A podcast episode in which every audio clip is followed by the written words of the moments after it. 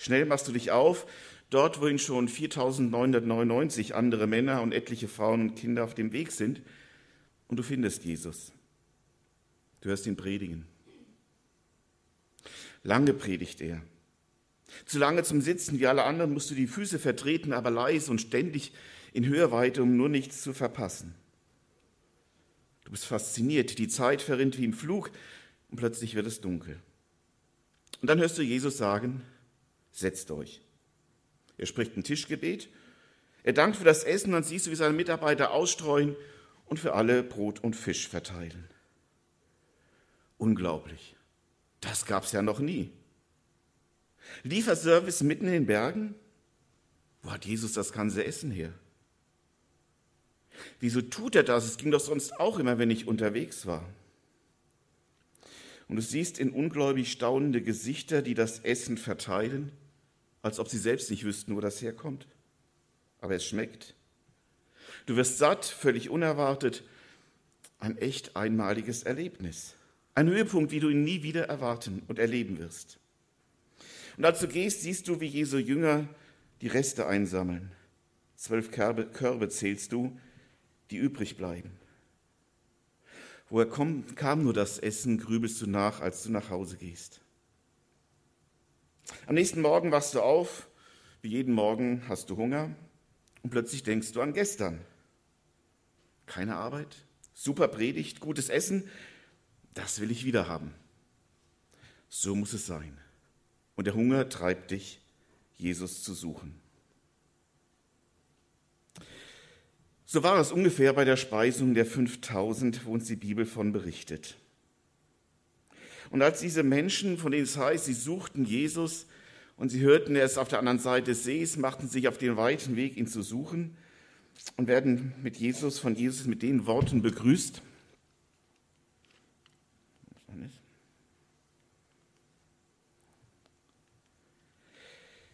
Jesus entgegnete, ich will euch sagen, warum ihr mich sucht. Ihr sucht mich nur, weil ihr von den Broten gegessen habt und satt geworden seid. Aber was Gott euch durch die Wunder sagen will, wollt ihr nicht verstehen. Statt euch nur um die vergängliche Nahrung zu kümmern, bemüht euch um die Nahrung, die Bestand hat und das ewige Leben bringt. Diese Nahrung wird euch der Menschensohn geben, denn ihn hat Gott, der Vater, als seinen Bevollmächtigten bestätigt. Denn das Brot, das Gott gibt, ist der, der vom Himmel herabgekommen und der Welt das Leben schenkt. Herr, sagten sie da zu ihm, gib uns immer von diesem Brot. Jesus antwortete, ich bin das Brot des Lebens. Wer zu mir kommt, wird nie mehr hungrig sein, und wer an mich glaubt, wird nie mehr Durst haben. Echter und falscher Hunger ist mein erster Gedanke oder die Suche nach dem Brotkönig. Eigentlich muss man sagen, Jesus macht es seinen Leuten ja nicht immer leicht, weil er plötzlich so Begriffe, die eigentlich selbstverständlich sind, völlig anders deutet. Da ist plötzlich mal der Tod nicht das, was wir unter Tod verstehen, nicht das Ende von Leben. Da ist der Tod ein Bild für die Beziehung zu Gott.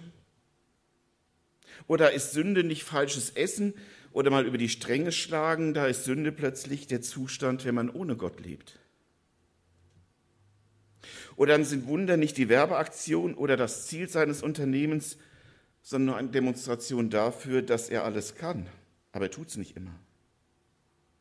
Und ist er der Segen, der nicht unbedingt menschlich verstandener Erfolg ist, wie man es gerne verstehen möchte, sondern Segen ist plötzlich Leben in der Gegenwart Gottes in schweren und in schönen Zeiten. Und jetzt auch noch das Brot des Lebens. Das jetzt nicht etwas ist, das unseren Magen befriedigen soll, sondern plötzlich Jesus als Bild dient für, ich sage so, das Grundnahrungsmittel für das geistliche Leben mit Jesus. Jesus wird oft falsch verstanden. Um dieses Missverständnis von Hunger, von, äh, ja, von Hunger, Sünde, Wunder und so weiter soll es heute nicht gehen. Doch Hunger schon, aber nicht die Wunder und so weiter, sondern was dieses Brot des Lebens bedeutet. 5000 Männer, heißt es, waren da, Frauen, Kinder nicht mitgezählt und alle, alle sind satt geworden. Viele von ihnen suchten Jesus am nächsten Tag, nahmen etliche Mühen auf sich, laufen, wie ich vorhin sagte, schon den ganzen See herum. Ich weiß nicht, ob sie vorher was gegessen haben oder ob sie dachten, naja, Bei Jesus bekomme ich ja alles, was ich brauche, muss ich mir keine Gedanken mehr machen.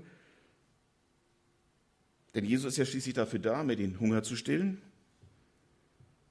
Und wie wäre es, dachten sich vielleicht der eine oder andere auf dem Weg, als sie ihn suchten, wenn es heute statt Fisch mal Steak gäbe? Vielleicht ist der eine oder andere richtig gespannt, was Jesus ihnen heute bieten möchte. Und so sieht Jesus sie kommen, aber das ist die Stimmung ganz anders. Ich denke, Jesus ist es eher zum Heulen zumute. Er sieht auf der einen Seite die Mühen, die Strapazen, die die Menschen auf sich nehmen, aber er sieht auch ihre völlig falschen Erwartungen. Er sieht, dass sie kommen und dass sie nicht wissen, was sie tun. Sie sind eben nicht wie jene Frau damals oder danach am Brunnen, die Jesus hört, die Jesus ihre geistlichen Fragen bringt und sie, die eigentlich zur Sekte gehört, die ausgestoßen von den Frommen ist, aber so geistliche Fragen auf dem Herzen hat und getrieben von einer Sehnsucht, geistlich satt zu werden, ihren Lebensdurst gestillt zu bekommen. Daran scheinen diese Männer kein Interesse zu haben. Sieht fast so aus, als wollen sie, dass Jesus ihnen nur das Brotverdienen leichter macht, dass Jesus ihr Brotkönig wird, dass Jesus sie versorgt, ohne dass sie selbst etwas dazu beitragen müssen. Ich bete doch, also muss er tun. Wenn man es extrem ausdrücken wollte, könnte man sie Faulenzer und Schmarotzer nennen. Sie kommen, sie finden Jesus, aber sie werden maßlos enttäuscht. Es gibt kein Brot, kein Fisch, keine Steaks, aber dafür eine Abfuhr.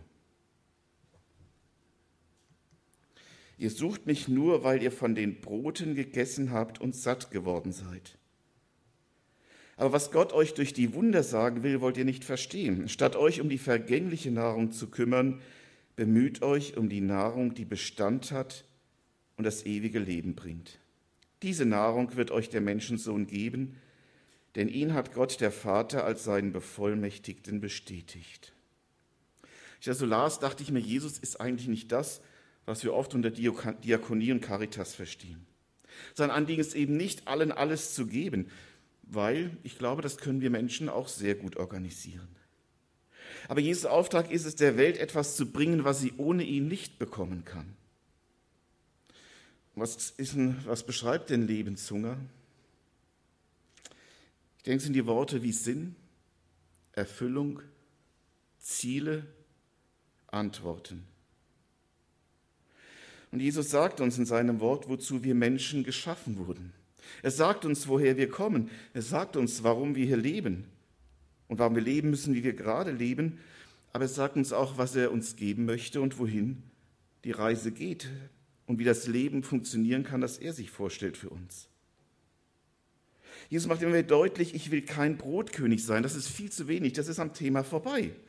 Jesus ist nicht Brotkönig, er ist der König der Herr des Himmels und der Erde.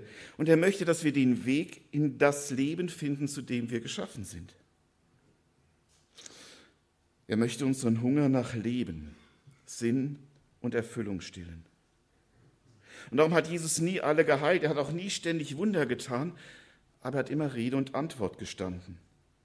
Immer dann, wenn Menschen wissen wollten, wie ihre Beziehung zu Gott in Ordnung kommen kann, gab er die Antworten. Er zeigte immer, wie man das Leben finden kann. Und so sagt diese Aussage kurz und knapp an dieser Stelle, ich bin das Brot des Lebens. Echtes und falsches Satzsein, was ist das Brot, das Jesus uns gibt? Denn das Brot, das Gott gibt, ist der, der vom Himmel herabkommt und der Welt das Leben schenkt. Herr, sagten sie dazu ihm, gib uns immer von diesem Brot. Jesus antwortete, ich bin das Brot des Lebens. Wer zu mir kommt, wird nie mehr hungrig sein. Und wer mich glaubt, wird nie mehr Durst haben. Ich habe wirklich gerade Durst.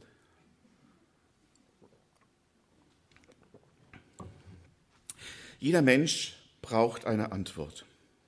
Jeder Mensch braucht für sich die Antwort nach dem Sinn, nach dem Woher und Wohin. Und wenn man schon etwas religiös ist, dann lautet die Frage oft, reicht es denn, um im Himmel anzukommen? Und woher weiß ich, dass Jesus mich am Ende auch wirklich reinlässt? Das sind so die Fragen, die letztlich doch unser Leben beschreiben. Und ich sage es mal so, falsche Antworten Durchaus schillernde, interessante Antworten, aber falsche Antworten bietet unsere Welt in Hülle und Fülle. Da haben wir die Evolutionstheorie als Alternative mit dem hervorragenden äh, Aspekt, ich brauche keinen Gott mehr. Es gibt Religionen und Kulte in Hülle und Fülle. Jeder kann sich aussuchen, was ihm gefällt. Ja, vorhin beim Brot. Ne? Jeder kann sich aussuchen, was mir gerade schmeckt. Wir haben beste Animationsprogramme rund um die Uhr, die einen ständig beschäftigen, dass die Sinnfrage gar nicht auftaucht. Wir haben heute, was die Menschen damals nicht hatten, Fernsehen, Smartphone, WhatsApp, Wellness, Fitnessangebote. Ach, es gibt immer was. Und wenn ich einkaufen gehe, höre ich noch die aktuelle Musik und Werbung. Rund um die Uhr werde ich berieselt. Kennt ihr die auch? Vielleicht seid ihr es ja auch so. Ist ja auch manchmal ist ja auch nicht schlecht im Prinzip. Wenn man durch die Gegend läuft mit diesen Stöpseln im Ohr. Ne? Musik hören. Oder vielleicht auch was sehen. Vor einer Weile war ich bei einem, schon eine Weile hin, im letzten Jahr war ich bei einem Arzt im Wartezimmer und haben tatsächlich welche gewagt, sich zu unterhalten, dass ich mich nicht in Ruhe auf mein Smartphone konzentrieren konnte, was ich eigentlich machen wollte in der Zeit, was lesen. Und da dachte ich mir, aber früher, früher hat man sich unterhalten. Und heute sitzt man gemeinsam im Kreis und guckt auf so ein kleines Kästchen. Aber man hat ständig Programm, ständig Ablenkung. Das Problem ist nur, was ist, wenn die große Stille kommt? Was ist, wenn dieses teuflische Animationsprogramm, sprich Ablenkung, nicht mehr funktioniert? Was ist, wenn man ins Grübeln kommt? Und wenn sich dann diese existenziellen Fragen plötzlich doch nicht mehr unterdrücken lassen? glaube, dann merke ich das, was wir vorhin im Anspiel gesehen haben. Nicht jedes Brot, das ich esse, macht mich satt. Ich weiß nicht, ob ihr das kennt, so ein Hunger nach einem bestimmten Brot. Ich habe vor dem letzten Jahr so einen Tick bekommen. Ich war diese ganzen Brotsorten leid und habe gedacht an dieses schöne Brot, was in meinem ersten Dienst dort im Vogelsberg so die Frauen in diesem Bäckerhäuschen im Dorf gebacken haben.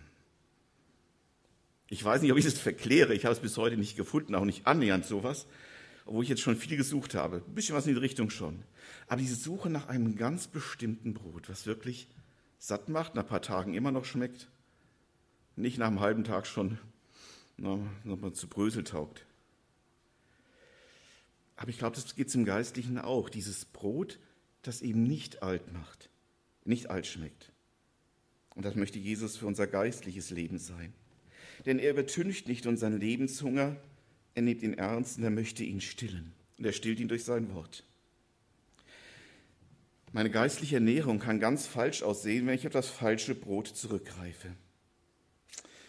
Wenn man ein bisschen religiös ist, lautet die Frage dann, vielleicht habe ich genug getan, habe ich genug geleistet? Wird der Herr mit mir zufrieden sein, nur wo soll ich das wissen? Und diese Frage kann auch immer schwerer werden. Aber Jesus sagt, kommt her zu mir, alle, die ihr mühselig und beladen seid. Ich will euch geben. Und Jesus sagt auch, wer mein Wort hört, mein Wort, mein Brot in sich aufnimmt, wer mein Wort hört und glaubt, der hat das Leben. Bei Jesus finden wir das Leben, was wir woanders nicht finden können. Wir finden bei ihm nicht alle Antworten, die wir gern hätten. Das müssen wir uns abschminken aber wir finden alle Antworten, die wir brauchen, um bei ihm ankommen zu können. Bei ihm wird aber unsere Sehnsucht nach mehr gestillt. Denn ich darf auch meine Sehnsucht bei ihm aussprechen, wo ich sie nicht erlebe als Stillung. Jesus sagt uns auch nicht, wo es Brot zum Leben gibt. Er sagt, ich bin dieses Brot zum Leben. Denn er möchte uns satt machen, und zwar richtig satt machen, gesund satt machen, vollwertig satt machen kam im Anspiel so wunderschön raus. So dass wir Leben bekommen und behalten, für das wir ursprünglich mal geschaffen wurden, das unserem Sinn, unserem Zweck entspricht. Nämlich ein Leben in der Beziehung mit Gott. Aber wie geht das?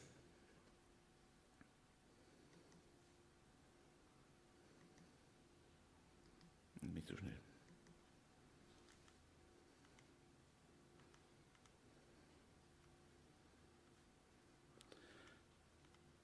Seht, kommt noch ein bisschen was, aber ich, irgendwie habe ich jetzt vorwärts, rückwärts verwechselt. Nee. Äh, könnt ihr mal an die Stelle gehen, wo ich gerade war? Danke. Ich habe vorwärts, rückwärts verwechselt. Echtes und falsches Christsein, wovon lebt denn mein geistlicher Mensch? Jesus sagt, ich bin das Brot des Lebens. Die Frage ist, was esse ich? Esse ich Vollwertbrot? Genau die Stelle brauche ich jetzt, danke. Ich habe mir gedacht, was hilft denn an dieser Stelle mehr oder besser, als einfach ein paar Scheiben dieses Brotes aufzuschneiden? Und da möchte ich euch ein paar Bibelverse einfach sagen, weil Jesus ist ja das Brot des Lebens. Johannes schreibt so schön, das Wort wurde Mensch und wohnte unter uns. Jesus ist dieses Wort Gottes. Also Wort Gottes und Jesus lässt sich eigentlich irgendwie überhaupt nicht trennen. Vollwert zu sich nehmen kann so aussehen. 2 Timotheus 3, 16. Denn alles, was in der Schrift steht, ist von Gottes Geist eingegeben und dementsprechend groß ist auch der Nutzen der Schrift. Sie unterrichtet in der Wahrheit, deckt Schuld auf, bringt auf den richtigen Weg, erzieht zu einem Leben nach Gottes Willen. Das, was ich zum geistlichen Leben brauche. Und ohne Bibel geht es nicht, weil Johannes 1,14, er, der das Wort ist, wurde ein Mensch von Fleisch und Blut und lebte unter uns. Wir sahen seine Herrlichkeit, eine Herrlichkeit voller Gnade und Wahrheit, wie nur er als der einzige Sohn sie besitzt. Er, der vom Vater kommt. Das ist, was ich gerade sagte. Wort Gottes, Bibel und Jesus ist nicht trennbar. Jesus garantiert die Gültigkeit seines Wortes höchstpersönlich, wenn er sagt, Himmel und Erde werden vergehen, meine Worte aber werden nicht vergehen. Ich habe hier nur die Markus-Stelle. Es ist bei allen Evangelisten dieses Wort zu finden. Allen Jüngern war das klar und eindrücklich in ihrem Leben mit Jesus davon hängen geblieben. Aber was mache ich, wenn der Zweifel kommt, wenn die Anfechtung kommt?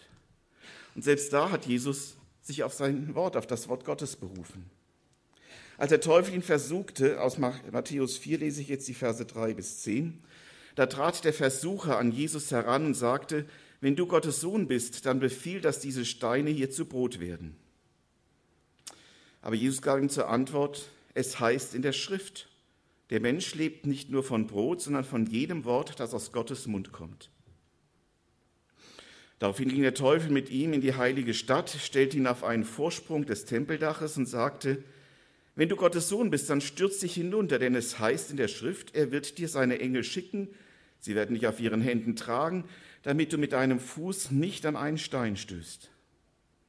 Jesus entgegnete, in der Schrift heißt es aber auch, du sollst den Herrn, deinen Gott, nicht herausfordern. Schließlich ging der Teufel mit ihm auf einen sehr hohen Berg, zeigte ihm alle Reiche der Welt mit ihrer Herrlichkeit und sagte, das alles will ich dir geben, wenn du dich vor mir niederwirfst und mich anbetest. Darauf sagte Jesus zu ihm, weg mit dir, Satan, denn es heißt in der Schrift, den Herrn, deinen Gott, sollst du anbeten, ihm allein sollst du dienen. Dreimal. Und selbst als Satan ihn mit Worten der Bibel angreift, bleibt Jesus dabei und beruft sich auf die Schrift, denn es steht geschrieben. Vollwert. Und ihr selbst garantiert auch die Vollständigkeit seines Wortes, Offenbarung 22, 19. Und wenn jemand etwas wegnimmt von den Worten dieses Buches der Weissagung, so wird ihm Gott seinen Anteil wegnehmen am Baum des Lebens und an der heiligen Stadt, von denen diesem Buch geschrieben steht. Vollwertnahrung. Es gibt noch viele, viele ähnliche Bibelstellen, die das unterstreichen. Ihr könnt beim Lesen der Bibel mal darauf achten. Die Bibel als Grundnahrungsmittel für jeden Tag, dazu habe ich auch noch ein paar Scheiden. Jeremia 15, 16, da heißt es, dein Wort ward meine Speise, so oft ich es empfing, und dein Wort ist meines Herzens Freude und Trost, denn ich bin ja nach deinem Namen genannt, Herr Gott Siebaut. Kolosser 3,16. Gottes Wort kann man nie genug aufnehmen. Lasst das Wort Christi reichlich unter euch wohnen. Lehrt und ermahnt einander in aller Weisheit mit Psalmen, Lobgesängen, geistlichen Liedern. Singt Gott dankbar in eurem Herzen. Lasst das Wort Christi reichlich unter euch wohnen. Gottes Wort ist auch die Quelle aller Erkenntnis, in welchem in Christus verborgen liegen alle Schätze der Weisheit und der Erkenntnis. Bibellesen macht klug. Wie gesagt, wir könnten jetzt noch ein paar Stunden Bibelstellen weiter aufschlagen, weiterlesen. Aber diese Einheit aus Jesus und Wort Gottes, die lässt sich nicht auflösen. Die entscheidende Frage letztlich ist, was tun wir mit diesem Wissen, dass wir in der Bibel, in der Heiligen Schrift Gottes Wort haben, dass das die Nahrung für unser Leben ist. Es gibt diesen Satz, du bist, was du isst. Gesunde Nahrung, der lässt Spuren, ungesunde auch. Was ich geistlich in mir aufnehme, hinterlässt auch Spuren. Nehme ich Jesus auf, das Wort Gottes, dann wird das auch Spuren hinterlassen. Und der erste Tipp ist dann, Wort Gottes in sich aufzunehmen, Bibel lesen. Lesen, lesen, lesen. Ich habe es, glaube ich, schon mal gesagt, ein Bremer Pfarrer, der gerne mal in die Schlagzeilen kommt, weil er ist ja klar die Bibel verkündigt, sagt seiner Gemeinde, ihr müsst jeden Tag ein Wort Altes, ein Wort Neues Testament lesen. Das braucht ihr als geistliche Grundnahrung. Schaffen wir das? Hast du die Bibel schon mal ganz durchgelesen? Wie oft? Ich habe gehört, in den Erweckungszeiten, da hat man sich unterhalten, na, wie oft hast du die Bibel schon gelesen? Und gut war man erst, wenn es im dreistelligen Bereich war. Boah,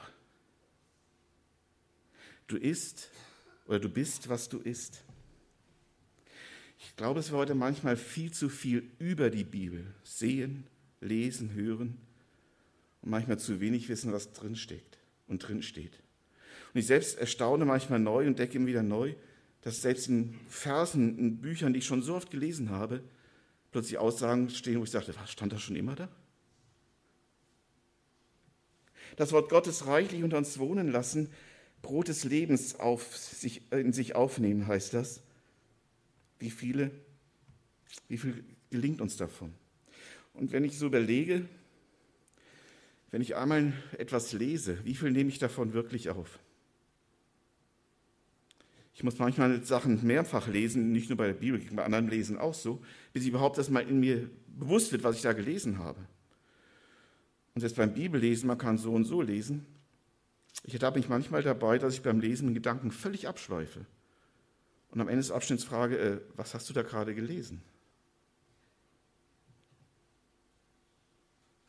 Und ich entdecke ganz oft bei Texten, die ich häufiger lese, intensiv lese, wie sie neu lebendig werden und was ein, eine Logik ist, aber mich immer wieder fasziniert, je öfter ich die Bibel lese und je mehr Zusammenhänge werden mir klar, umso interessanter wird das.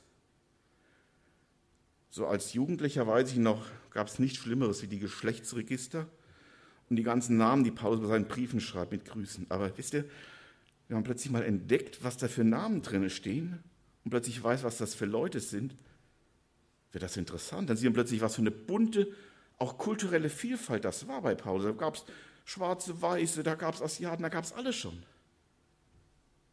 Lernt man sowas heraus. Je mehr ich aufnehme, umso mehr erfahre ich.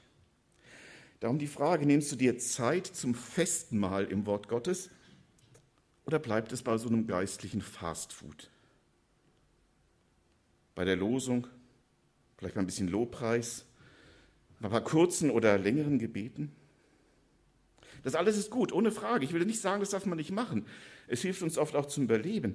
Aber letztlich, wenn ich zu wenig davon aufnehme, habe ich eine geistliche Mangelernährung. Die Folgen und Nebenwirkungen davon sind ganz eindeutig. Man wird anfällig für Verführung. Man weiß nicht mehr, was Gottes Wort wirklich sagt. Du merkst auch dann plötzlich nicht mehr oder nicht so schnell, aus wessen Geist du beeinflusst wirst.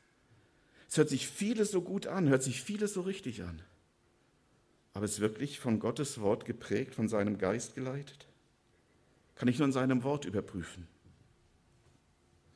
Die Nebenwirkung ist, Gott kommt in deinem Leben nicht zu Wort, weil er ohne sein Wort nicht zum Leben kommen kann in dir.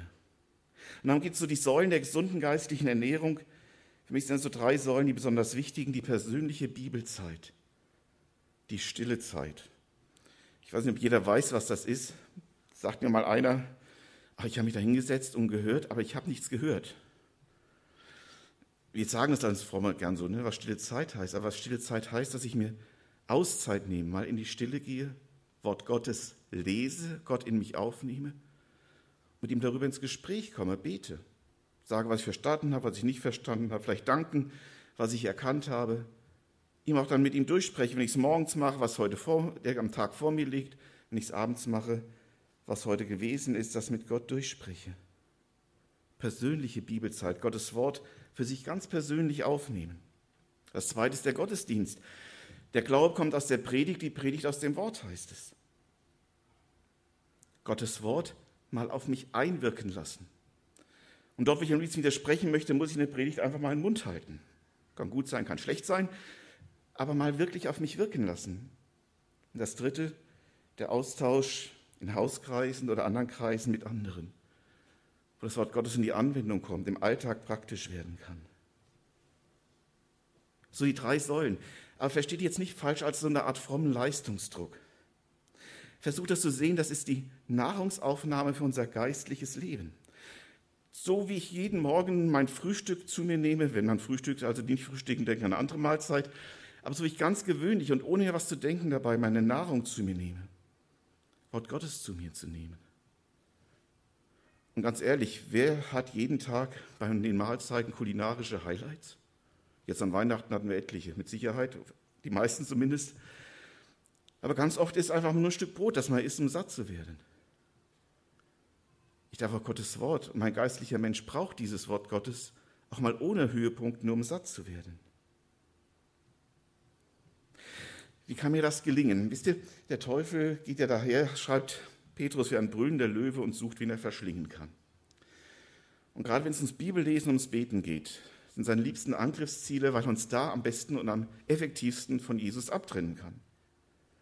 Beten mit Gott, sein Worten sich mich aufnehmen, das trennt mich von Gott, wenn ich das nicht habe. Und deswegen ist er da besonders aktiv.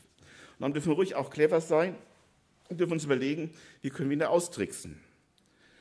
Vielleicht ist ein Tipp, eine Idee, die möchte ich euch heute mal empfehlen. Nehmt euch mal eine neue Bibel. Eine andere Übersetzung mit anderen Worten.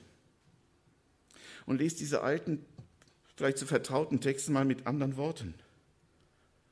Kann ganz neu, ganz frisch sein. Am dem Stand ist extra ein paar Bibeln stehen, die man sich auch angucken und kaufen kann, verschiedene Übersetzungen, neuere, auch alte, die neu übersetzt wurden.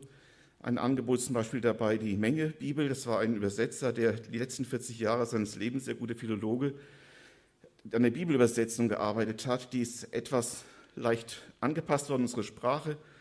Heute gibt es sie noch für 19,90. Ab, ab 1.1. muss sie 24,90 kosten. Ein bisschen sperrig zu lesen, ähnlich wie die Elberfelder, aber sehr wortgetreu. Und man hilft vielleicht keinem, damit man sagt, du nimmst es als erstes. Man gibt keinem Säugling Vollwertbrot als erstes. Aber wenn ich schon mit Jesus lebe, kann das mal sein, ich lese mal diese Texte neu. Und über diese vielleicht etwas schwierigen Formulierungen komme ich neu ins Nachdenken. Oder vielleicht sagst du, ich brauche mal was, was meiner Sprache heute eher angepasst ist. Auch da gibt es gute Übersetzungen. Vielleicht so ein Tipp mal, einfach eine neue Bibel nehmen. Und vielleicht mal drinnen malen. Mir hilft das oft, mich zu konzentrieren, wenn ich im Text drinnen male. Dann brauchen wir auch irgendwann eine neue Bibel, weil die eine Bibel zugemalt ist. Ich weiß nicht, was euch hilft. Überlegt euch mal, was hilft mir, dass ich wieder neu Freude an der Aufnahme des Wortes Gottes bekommen kann. Denn wenn immer wir Gottes Wort lesen, nehmen wir Jesus in uns auf. Und ob es uns schmeckt oder nicht, es wirkt. Und das ist das Entscheidende. Amen.